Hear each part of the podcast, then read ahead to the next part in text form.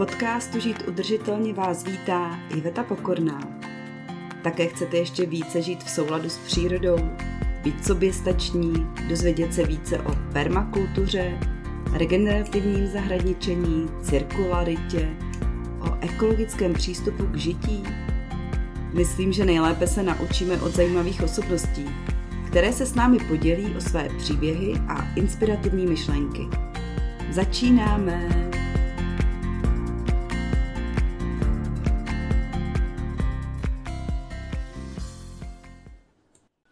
Krajině vždycky podporují vyšší rozmanitost organismů. Mají navíc i krajinotvornou nebo estetickou funkci. Ale bohužel, jak asi tušíte, minulá doba fandila spíše odvodňování krajiny. Mokřadní území byla likvidována nebo přetvářena na rybníky, na pole nebo jiné pro člověka využitelné plochy. A tak se ocitáme v okamžiku, kdy potřebujeme tento proces spíš otočit a začít zase vznik tůní a mokřadů podporovat. Třeba i vy z Rovínka chcete nějakou tuňku mít na svém pozemku, ale kladete si otázku, s čím začít a jak na to. A proto si v této epizodě popovídáme s Luborem Křížkem, který uh, za tuně na pozemku, kde bydlí, získal před lety Adaptera Awards, ocenění Laskavec a zkrátka dlouhodobě se tomuto tématu věnuje. Ahoj Lubore. Ahoj. Řekla jsem všechno správně. Řekla si všechno, ale ještě bych možná zmínil jedno ocenění, který si hodně eh, cením a to je ocenění z nadace Ivana Dejmala. Tam se dává vlastně jednou za dva roky dostane, je, eh, najdu jednoho laureáta a toho, mm-hmm. toho ocenění, takže toho si hodně považuji. Tak eh, samozřejmě se spožděním gratulujeme. Díky. A já se hnedka vrhnu na otázky, které jsem si pro tebe připravila. Tak eh, jestli pak nám vysvětlíš, co to ta tůně je, jak si ji máme představit? My jsme se o tom bavili tady před tím natáčením, že to snad každému musí být jasný, ale prostě tůně je jakási terénní nerovnost nebo prohlubeň, taková deprese, kde se prostě dlouhodobě nebo krátkodobě mm, udrží voda. Uh-huh. A jak se teda liší tůň od rybníka nebo zahradního jezírka? Všechno je to takový jako vlastně teda prohlubeň s vodou. U toho rybníka jsem asi si jistá, ten je využívaný pro nějaké hospodářské účely, má hráz, je hodně teda ovlivněný člověkem, ale zahradní jezírko a tůň? Tak zahradní jezírko tvoří nebo eh, zahradní jezírko v podstatě primárně jeho funkce je okrasná. Že? Ale v té volné přírodě ta tůň má eh, daleko větší přesah ekologický. A o tom to asi celý je. Mm-hmm. No a teďka nás všichni poslouchají a říkají já bych teda potřeboval tůň uh, na svém pozemku. Jak zjistíme, že to místo, některé konkrétní místo na našem pozemku je vhodné pro to, aby jsme tam začali budovat tůň? No, většina míst, eh, co se týče nějakých dvorků nebo zahrad, můžeme říct, že nejsou vhodný eh, pro tvorbu takových tůní nebo takových ekosystémů. Aha. Protože primárně si dřív stavili ty domy na místech, které nebyly podmáčený přirozeně. Jo, takže tam spíš jde o to, že když ten majitel má nějaký pozemek větší, třeba polnosti nebo louky, tak se zaměřit na tohleto území. Neznamená to, že nemůžu mít na dvorku tůň, to určitě ne. Ale teď jezdím, teď jsem byl třeba tady v nedaleký vesnici, kde e, má škola, škola tam má jednu třídu ekologickou, zaměřenou na ekologii a chtějí tam vybudovat malou tůňku.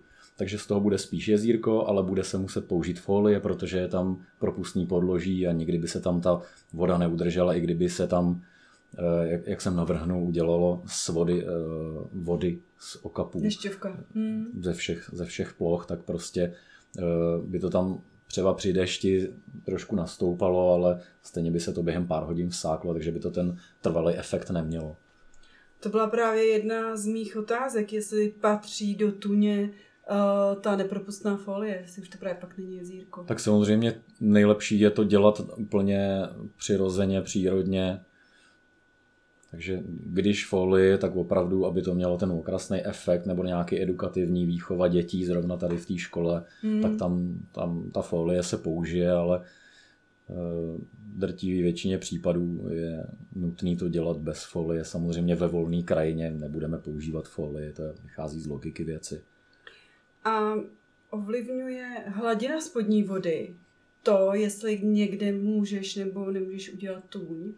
No tak stoprocentně. Ono vlastně mm, ty místa, které byly dřív zamokřený, tak jsou většinou dneska zmeliorovaný. Ta meliorace je tam z nějakého důvodu. Dřív to bylo mokrý, přesně jak si říkala v úvodu. E, lidi měli jinou představu hospodaření nebo prostě hospodářský růst, růst se opíral o to, kolik mm, dostanu z té plochy nějakého výstupu, mm. ať už v obilí nebo čehokoliv jiného, co můžu prodat a je to nějaký ekonomický výsledek. Ale dneska se ukazuje, že to byla slepá ulice a teď hned mít hodně neznamená mít v budoucnu to samé. Naopak, když teď mám hodně a vytěžím z toho co nejvíc, tak pravděpodobně je to na úkor budoucnosti a a je to zase třeba dostat do nějaký rovnováhy.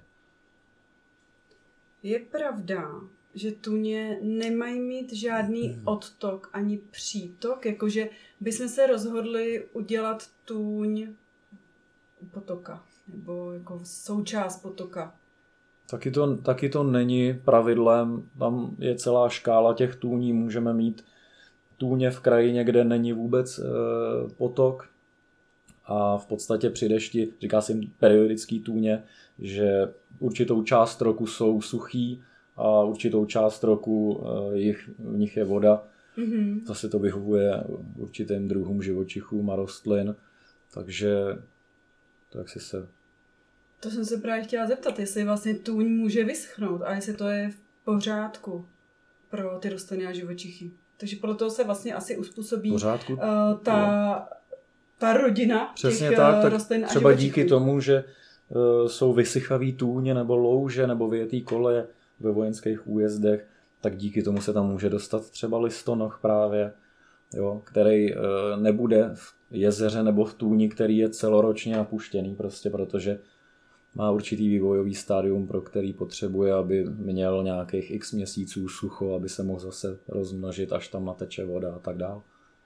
Mm-hmm. Takže čím pestřejší, tím lepší. A když se teda rozhodneme, že prostě uděláme si tůň, dobře máme ten pozemek, o kterém byste dalo říct, že je vhodný pro to, ideálně někde spíš víc v přírodě než v městské zástavbě, protože pak by to asi spíš bylo jezírko, tak je nějaká doporučená velikost té tůně, aby to mělo smysl, aby třeba fungovala? Tak tam tím faktorem, který to omezuje, je jenom to, jako, jak velký mám ten pozemek a jak velký to území v podstatě pro tu realizaci je, nebo jak velké to území bylo odvodněné vlastně. Takže mm, někdo má hektar a vím, že na půl hektaru potřebuji si i něco pěstovat, tak to určitě ne, celý nezaplavím, protože mám potřebu si získávat potravu například z toho pozemku. No a na, tým, na tom druhém si můžu v podstatě, pokud to tam dřív bylo zmelirovaný, tak tam si můžu nadělat ty tůně a můžu si s tím pohrávat i, tak to mám třeba já udělaný doma u sebe, že si tam pohrávám právě s tou hladinou spodní vody, kdy v jedné tůni mám hozenou trubku a když je hodně vody, tak si to víc pustím, ta hladina mi klesne a když je málo vody, tak si to zase přizastavím a takhle si s tím hraju. Mm-hmm. A je potřeba nějaká konkrétní hloubka jako třeba ta nezámrzná, aby jsme se na to dali pozor, že třeba v nějakém bodě to musí mít určitou hloubku. Nedá se to říct takhle, že půlmetrová, půl metru hluboká tůně správně a jinak to být nemůže. Zase to platí, čím pestřejší, tím lepší. Když dělám hektarový pozemek, tak vím, že si tam můžu dovolit e, pozvolný přechod do tůně, která má 30 cm, ale klidně si tam můžu udělat tůň, která má 180 čísel hloubku. Mm-hmm. No. Jsem někdy četla naopak, že právě i ten tvar těch tůní má být co nejvíc členitý vlastně, Taky. aby tam byly různé výběžky, Taky. poloostrovy. Tam je to zase o nějaký cirkulaci té vody, když udělám kulatou tůň, tak ta voda tam v podstatě stojí.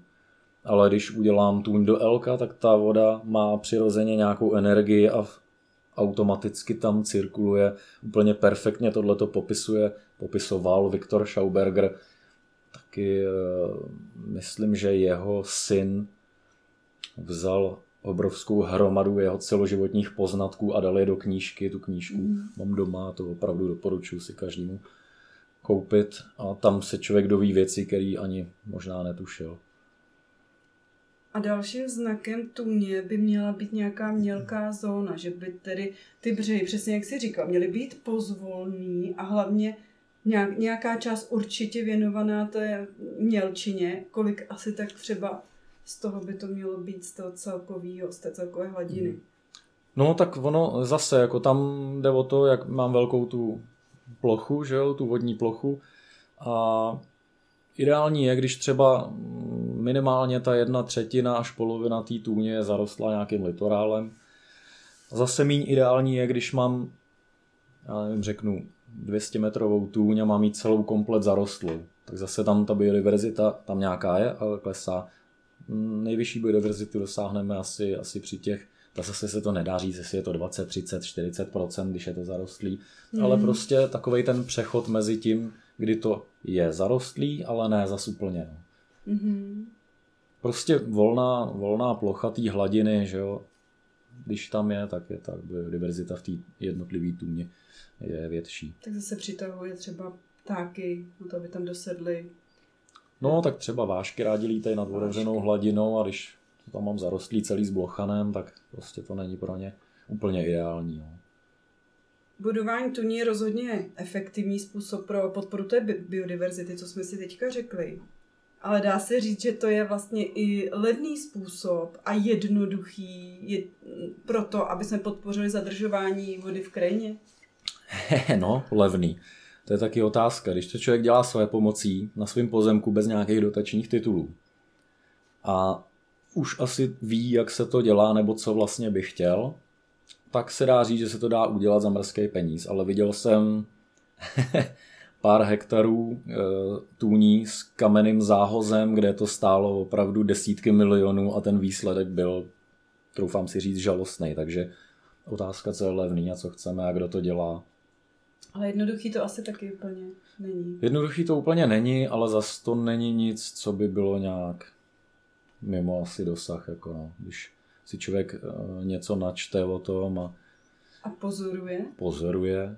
Pozoruje přírodu, že kde vlastně ta tak. voda zůstává přirozeně. Tak. Určitě je dobrý, promiň, že ti skáču do řečí, určitě je dobrý se poradit s někým, kdo už to někdy dělal a má s tím nějaké zkušenosti, takových lidí už je dneska docela dost.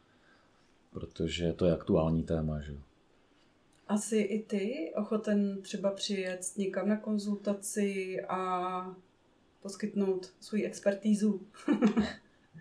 V posledních letech to nerad říkám, ale, děl, ale dělám to. ale dělám to, když je to zajímavý nějaký území, jo, tak, eh, tak tam jedu a snažím se nějakým způsobem těm lidem poradit.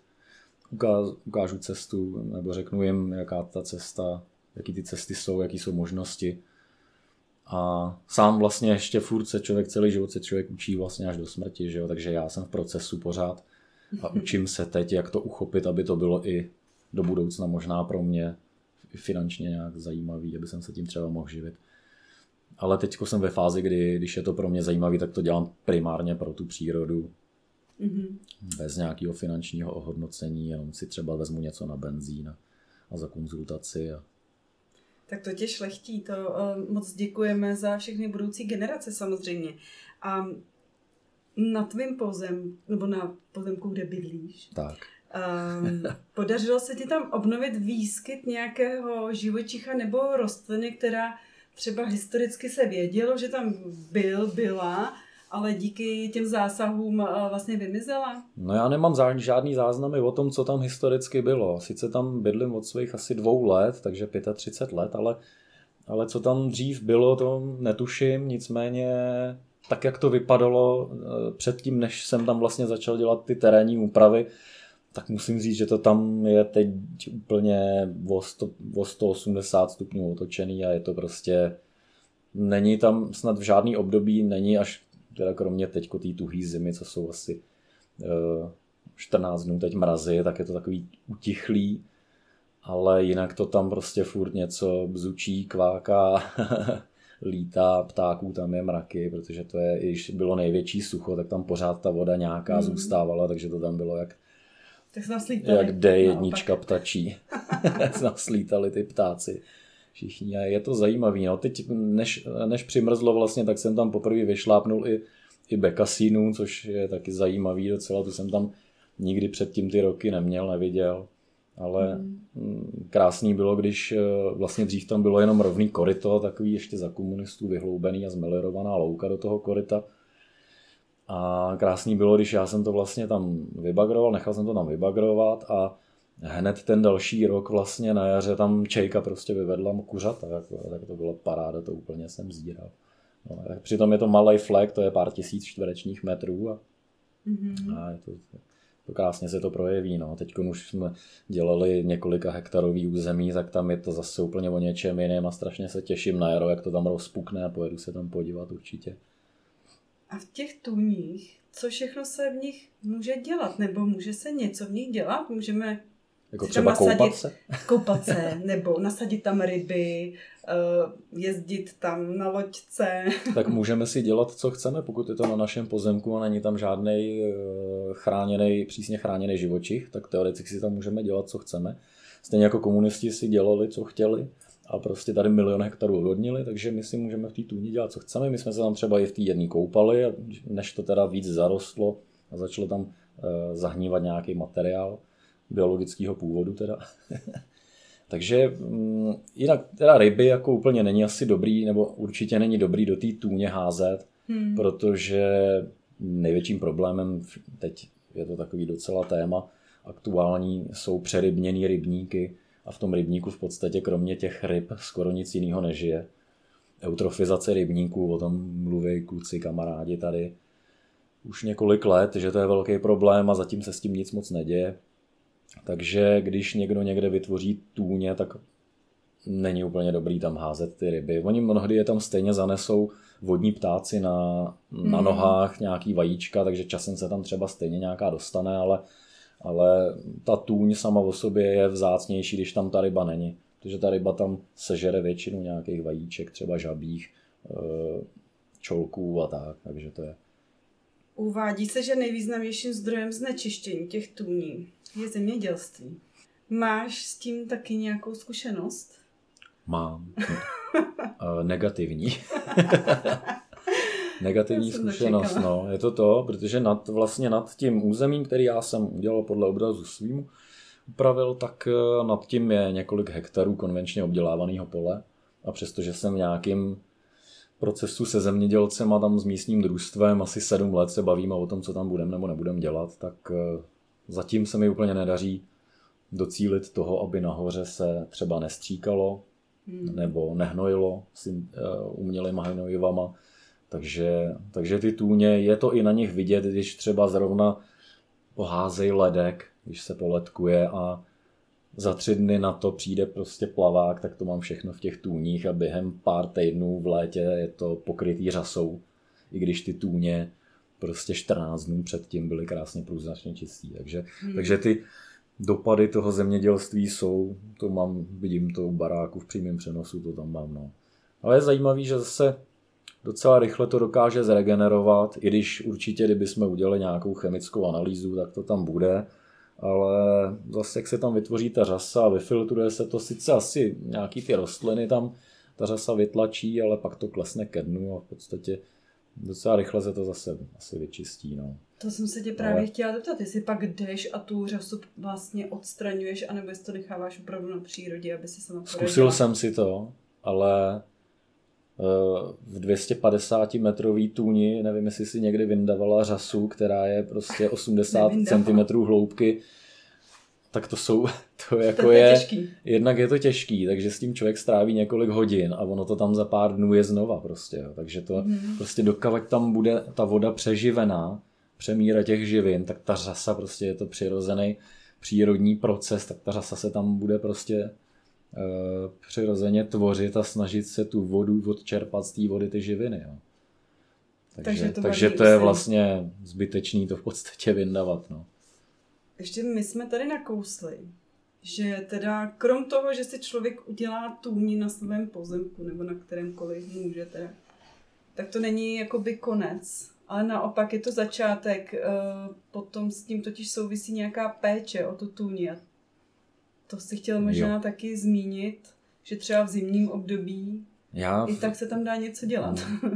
No, Já jsem vždycky v těch rozhovorech předchozích nebo i v televizi říkal, že jsem chtěl, aby ty lidi, jako vlastně, abych zaujal ty lidi, aby je to oslovilo, tak jsem vždycky říkal, že vlastně uděláte si tůň a pak už se jenom kocháte s kávičkou v ruce, tak pak, když tu tůň chcete udržet dlouhodobě živou, tak nějakou péči přeci jenom je dobrý tomu dát.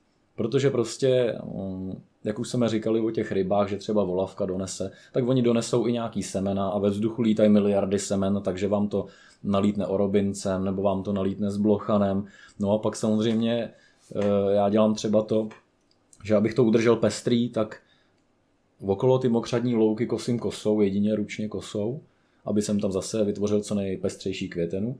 No a když už jsem v tom kosení, tak prostě vlítnu i do té tůně, do té větší třeba a někdy dvě třetiny toho, toho porostu, zrovna toho zblochanu, zblochan splývavý, že to je prostě to, když se vám tam rozjede, tak to za chvíli máte porostlý celý. Takže prostě dvě třetiny toho vykosím, někdy vykosím třetinu a zase střídám i to období, kdy to kosím, někdy předtím, než to vykvete a zase to tam rozhází miliardu semen, tak, to, tak toho vyndám většinu, aby to tam zase tak nešířilo. A takovýmhle způsobem v podstatě se to udržuje, no taky podle toho, kolik má člověk času, protože ono to taky něco spolkne, že jo. Ale teďko v tím, tom zimním období, na to si asi narážela, mm-hmm. tak jsem vytáhl kosu v minus sedmi stupních a protože ty tůně jsou krásně zamrzlý, tak jsem tam vykosil vlastně tři čtvrtiny toho orobince v té jedné tůni, zrovna v té větší, aby, to, aby, aby se to tak rychle nezazemňovalo, protože čím víc toho biologického materiálu tam prostě napadá do toho, tak tím dřív ta tůň se zazemní a, a můžeme bagrovat znova za 15-20 let. Mm-hmm. Tak z toho pak bude nějaký takový mokřat močál, což taky asi potom zadrží tu vodu, tu funkci jo, to udělá. tu funkci to má. A nebude tam ta hladina třeba. Tak, přesně tak. Takže jako dá se tam, když tam člověk každý rok udělá něco ručně, tak se to dá dlouhodobě takhle udržet. Jo. Hmm. Ale když to nechám těch 20 let být třeba, pak si tam potom zase hrábne třeba bagram a vyndá se nějaká. Jo, záleží zase, jak velký to je území. Samozřejmě, když se Tady se bavíme o pár tisíci metrovým území, kde, který já mám k dispozici, já tam mám celkové hektara půl a z toho asi tři tisíce, odhaduju to teď, tři tisíce jsou ty stůně stávající, to zamokřený, takže to se dá ručně nějakým způsobem udržet. Jo, v pohodě. S tůněmi se, to, se pojí uh, mnohé mýty, jako třeba, že to je líheň pro komáry. Jo, No, tak do, do jisté míry je to pravda, ale vždycky říkám, že e, víc jsme poštípaný, když spíme tady ve městě v Sedlčanech v létě, protože pod e, okapem v sudu se vylíhne daleko víc komárů, než v tůni, kde je, nějaká ekosystémová, kde je nějaká rovnováha a v podstatě v té tůně je tolik jiných živočichů, který požerou ty larvy těch komárů, takže nikdy tam nebudete mít miliardu komárů. A znáš ještě nějaké jiné mýty, se kterými se právě setkáváš díky tomu, že jezdíš třeba radit uh, lidem, že mají nějaké jako milné představy nebo možná i naivní? No, úplně nevím asi, co je to hlavní, no. ale samozřejmě vidím chyby, které se dopouštějí lidi.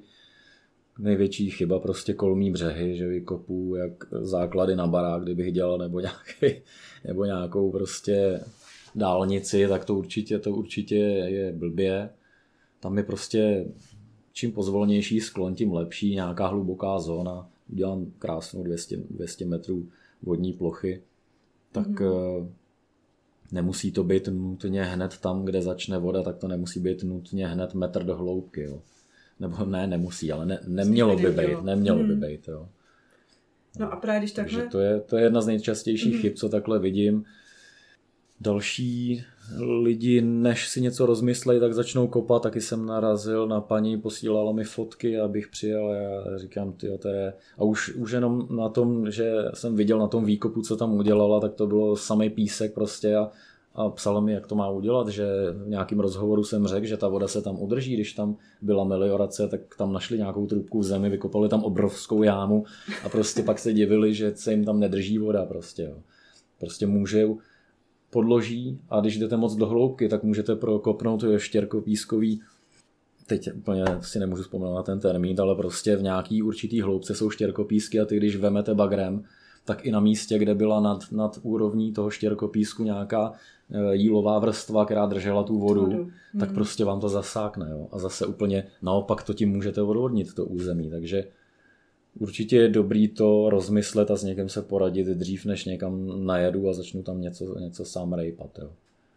Napozorovat to. Teď je třeba krásný období, jak hodně mrzne, tak je vidět e, na těch plochách, na těch loukách třeba, kde jsou prameny, protože jak ze spoda jde teplá voda a zmrzne to až na povrchu, tak jsou krásně vidět takový ledový plotny na loukách. Třeba zrovna u mě tam na louce ještě, kde pokud se mi podaří po sto letech asi koupit, koupit to naše místo, tak bych ještě tam vytvořil další tůně a tam je přesně vidět, kde je to vhodný a tady tím, protože tam teče mm. meliorace, pravděpodobně praskla, a je tam obrovská ledová plocha, tam by to přesně bylo vhodné na tom, takže to, je, to jde i vypozorovat mm-hmm, ano, ano. teďkon. No a takhle, když někdo staví tůň, tak mu zbyde obrovské množství zeminy. On se to nezdá, ale je to hodně. Mm. A co s tím? Asi nedává smysl to přece někam vozit pryč. Jak to právě využít v no, rámci no, Já jsem místa? to udělal tak, že část toho materiálu, protože má mírný svah, úplně nedokážu odhadnout, kolik to je stupňů, ale mírný svah to je. Takže část toho materiálu, který jsme vyhrabali z té nový tůně, se použila na takovou pomyslnou hrázku a tím se v podstatě, tím v podstatě to byla většina materiálu. No a ten další materiál, který zbyl, tak z toho jsem obnovil mes třeba. Mm-hmm. Jo, takže to se nandalo k mezi a ta korunka té meze se zvedla, čili při tom přívalovém dešti, když to stejká od těch zemědělců tam, tak já si to v té mezi pěkně chytnu. Ty to no, můžeš a zase pod, zase pod úrovní se mi to projeví. Ta mes to chytne, několik hodin to tam zasakuje, protože prostě to v tom zemědělství to je uh, ta půda úplně, ani nevím, jestli se dá říct půda, to úplně nezasakuje. Hmm. Takže tam já tou mezí, že jsem ji tam zvednul, tak uh, té vodě dám několik hodin na to, aby přeci jenom zasákla a pak se mi to třeba za týden, za 14 dnů projeví dole v těch tůních, což je super. No máš to krásně vymyšlený. Jo. Každopádně. Já bych totiž se chtěla ještě dostat eh, v rychlosti k tvém koníčku. Nebo ty určitě máš hodně. Ale já mám teďka na mysli to, že stavíš hnízda. To mi přijde hrozně super, jestli můžeš to jako představit. Jo, uh, Odmala se zabývám ornitologií, protože nevlastní otec, to je ornitolog, tělem i duší. A to je i kroužkovatel, takže tomu eh, vlastně odmala lezu na, za účelem kroužkování na hnízda. No a před lety, teď už to bude 15 nebo 18 let dokonce, mě napadlo, že ty hnízda bych mohl eh, konkrétně černým čápům nějakým způsobem podpírat a stavit, protože Eh, tady v jedné záchranní stanici v Hrachově, ochrana fauny, tak eh, se tam docela dost často dostávali právě ptáci, kdy tam nosili houbaři mm-hmm. v hnízdní sezóně, kdy třeba spadlo hnízdo na zem a ty ptáci si třeba zlámali nohy nebo křídla, tak je našli je houbaři, tak je donesli do té stanice. Tak nějak, takže já vlastně těm ptákům ty hnízda podpírám a nebo stavím úplně nový. Teď jsem dělal Sice jsem si na hokej zlomil prst, tak jsem, a doktor říkal, že tomu mám dát tři měsíce, tak jsem tomu dal tři týdny a šel jsem dělat orlí hnízdo, protože mi to nedalo. A jedna skvělá paní Hajná tady od Nepomuku, tímto zdravím, tak mě o to požádala, tak jsme tam udělali nový orlí hnízdo a před 14 dny od ní přišla zpráva, že tam je přistavený materiál, že tam na to nosej ty ptáci, takže to je paráda. Tak to je jedno z hnízd a další jsem dělal teď pro černý čávy právě. Tam ještě samozřejmě nevíme, jestli to obsadí nebo ne, ale pevně věříme. Jsem to udělal tak dobře, že se jim to bude líbit. No.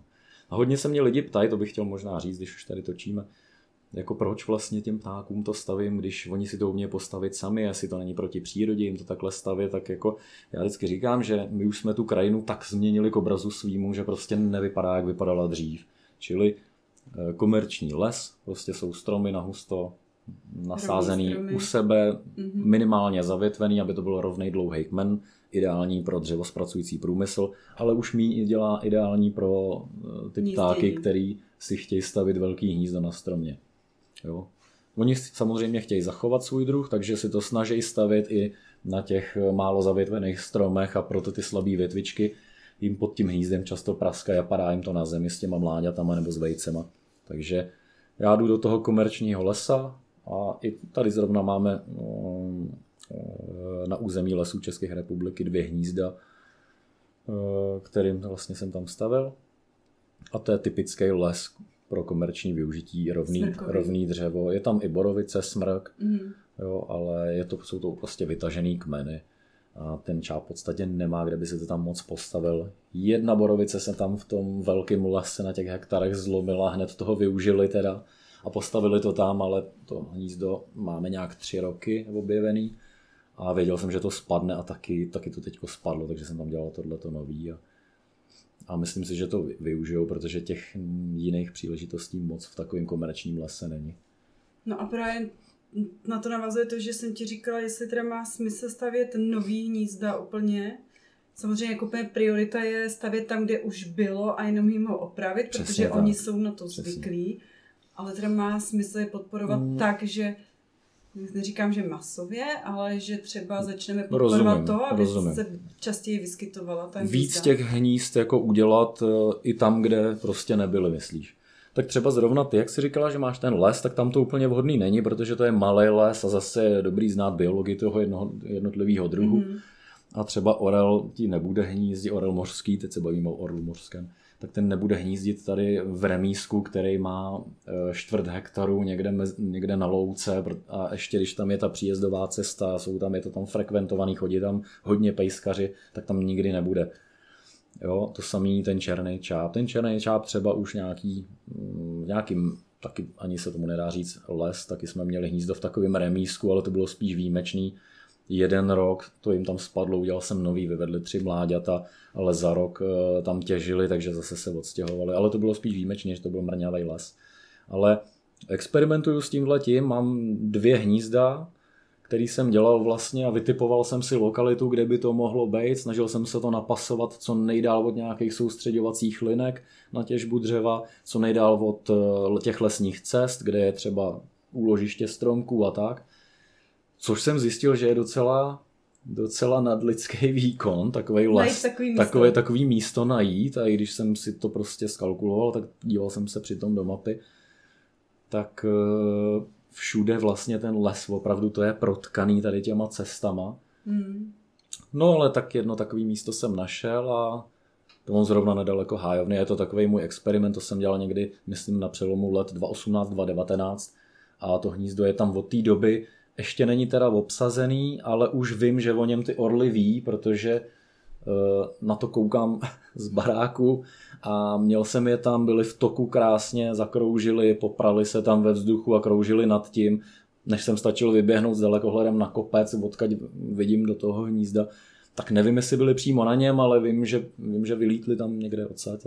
A myslím, že o něm ví, takže pakliže tyhle ten pár, co tam byl, pravděpodobně jim to někde spadne, tak možná si to tam postaví mm. u mě. No tak budeme držet palce, aby se tohle podařilo, protože to by bylo super.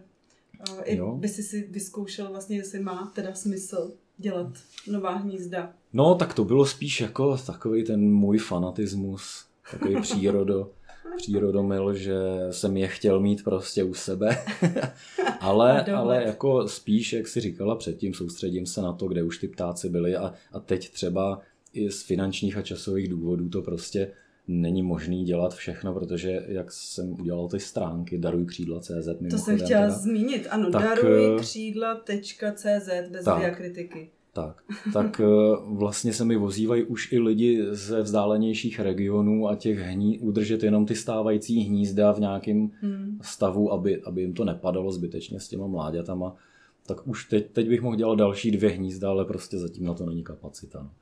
Takže tak, no. Možná ještě co teďko docela, co jsem zaznamenal na síti, nevím, jestli to do toho motat, ale můžeme.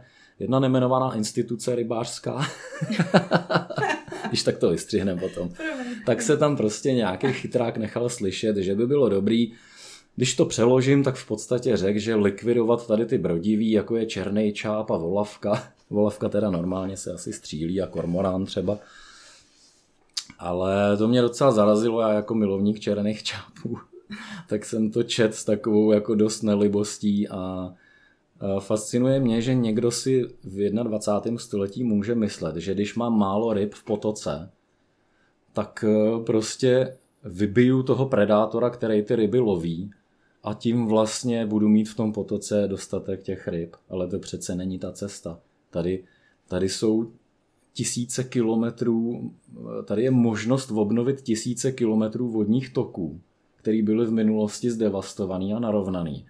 A někdo řekne, že e, protože máme tady málo těchto těch ryb, tak prostě vymlátíme čápy, když to přeložíme na tvrdo. Hmm. Takže to podle mě není ta cesta a prosil bych každýho, kdo to slyší, revitalizujte třeba vodní tok, je narovnaný koryta. To je ta cesta, jak dostat víc ryb do toho. V tom rovným, vošklivým, mnohdy eh, špinavým a zapáchajícím korytě ta ryba prostě pěkná nebude. Ten struh třeba, že Takže tam můžeme jo. dělat ty tůně, ale jsou to trochu jiný tůně, jakoby výběžky, eh, aby zkrátka začal začal ten tok meandrovat. Tak teď, tak, se, teď, se, teď se bavíme spíš o, o opravdu o nějakých tekoucích vodách. Jo. Mm-hmm. Jo, Takže, potoky. Tak no, což samozřejmě není úplně v silách každýho, sám to vidím, jaký to je proces vůbec, protože zasahovat do vodního toku své volně samozřejmě nejde, vždycky to musí být, vždycky to má někdo ve správě, jo, takže tam ten proces je, ale můžeme iniciovat něco takového, prostě co člověk chce, tak když co chce masa lidí, tak to tak bude. Masa lidí, když bude chtít uh, hodně piva a sedět u televize a koukat na, já nevím, na televizi večer, jo, tak to tak bude mít hodně lidí a ten systém to těm lidem dá za nějaký peníz. A když hodně lidí bude chtít prostě pestrou krajinu, krásnou přírodu, tak uh, ten systém se tomu taky bude muset uspůsobit. Jo, vždycky to má nějakou mez. Hodně lidí, já už mám možná nějakou bublinu okolo sebe, ale hodně lidí vidím, že prostě tohle to chce a realizuje se. Jo, ale je třeba realizovat víc, masivně. Ale zase dát bacha na to, aby se to nezvrhlo v nějaký tunelování tady, protože vidíme, že už teď se objevuje to aktuální téma zádrž vody v krajině a už teď někdo na internetu hlásá, že to bude stát tady 100 miliardy, možná bilion a půl korun a takovýhle věci. Tak to podle mě není ta cesta úplně, ale Dobře, Ale radši tak. pryč od politiky. Myslím, že si i docela hezky řekl to poselství, že by každý z nás možná se měl zamyslet nad tím, co by mohlo udělat pro to, ať už teda ve smyslu toho, že v případě, že má nějaké pozemky, tak eh, pozorovat ten svůj pozemek, zda by bylo vhodné podle těch jeho podmínek tam zadržet vodu, ať už třeba teda ve formě uh, té tůně, a nebo... Teď ti do toho skočím. Ano. Jestli můžu. Jasně. Už jsem to udělal. na každém pozemku jde zadržovat voda. Na každém pozemku. Jo. I na příjezdové cestě můžu zadržet vodu. Teď jsme dělali. A bude to udržitelný? uh, určitě. Když tu vodu z toho, z té příjezdové cesty pošlu do kanálu, no tak to je neudržitelný. Ale když si udělám příjezdovou cestu, kde ta voda zasakuje, no tak to je udržitelný. Tak to nesmí být asfalt. V loňském roce, tak, v loňském roce dělal kamarád krásnou příjezdovou cestu a stání na jeho krásný auto, kde se to vybagrovalo 40 čísel. Do hloubky dal se podklad makaromový na to jemnější štěrk, na to se dali takový profily, ty se zasypaly kačírkem a při tom obrovském přívalovém dešti, kdy po cestách valily hektolitry vody, tak jsem se ho ptal, říkám, co, zase si ti to vytvořilo jezero. Ne, ne, ale všechno to krásně zasáklo do toho a úplně mm-hmm. super. Jo, no vidíš, budeš mít vodu ve studni. Tak já jsem chtěla říct nějaký poselství a už vlastně nevím nic, takže uh, Lubore řekni nějakou poslední větu. Já myslím, že jsme řekli všechno. Jako no. Je to taková zvláštní doba teď, ale soustřeďme se furt na to krásný, protože když budeme chtít tvořit války, tak budou války, ale když budeme chtít tvořit mír a krásnou, pestrou, čistou krajinu, tak bude krásná, pestrá, čistá krajina. Ale asi bychom proto taky Měli, ne, něco udělat. měli něco udělat. Takže pryč od televize a od piva. ale jo, tak televizi si můžeme dát, ale když si budeme dávat 10 hodin denně, tak to asi nic neuděláme. No. Moc díky. Moc děkuji, že jsi přišel, bylo to zajímavé. Já děkuji za pozvání. Ať se ti daří veškeré dílo, které, kterým činíš tolik dobra. Díky. Díky moc. Ahoj. Díky, že jste poslouchali podcast Žít udržitelně. Najdete ho vždycky na Spotify, na Apple Podcasts, Google Podcasts a dalších platformách.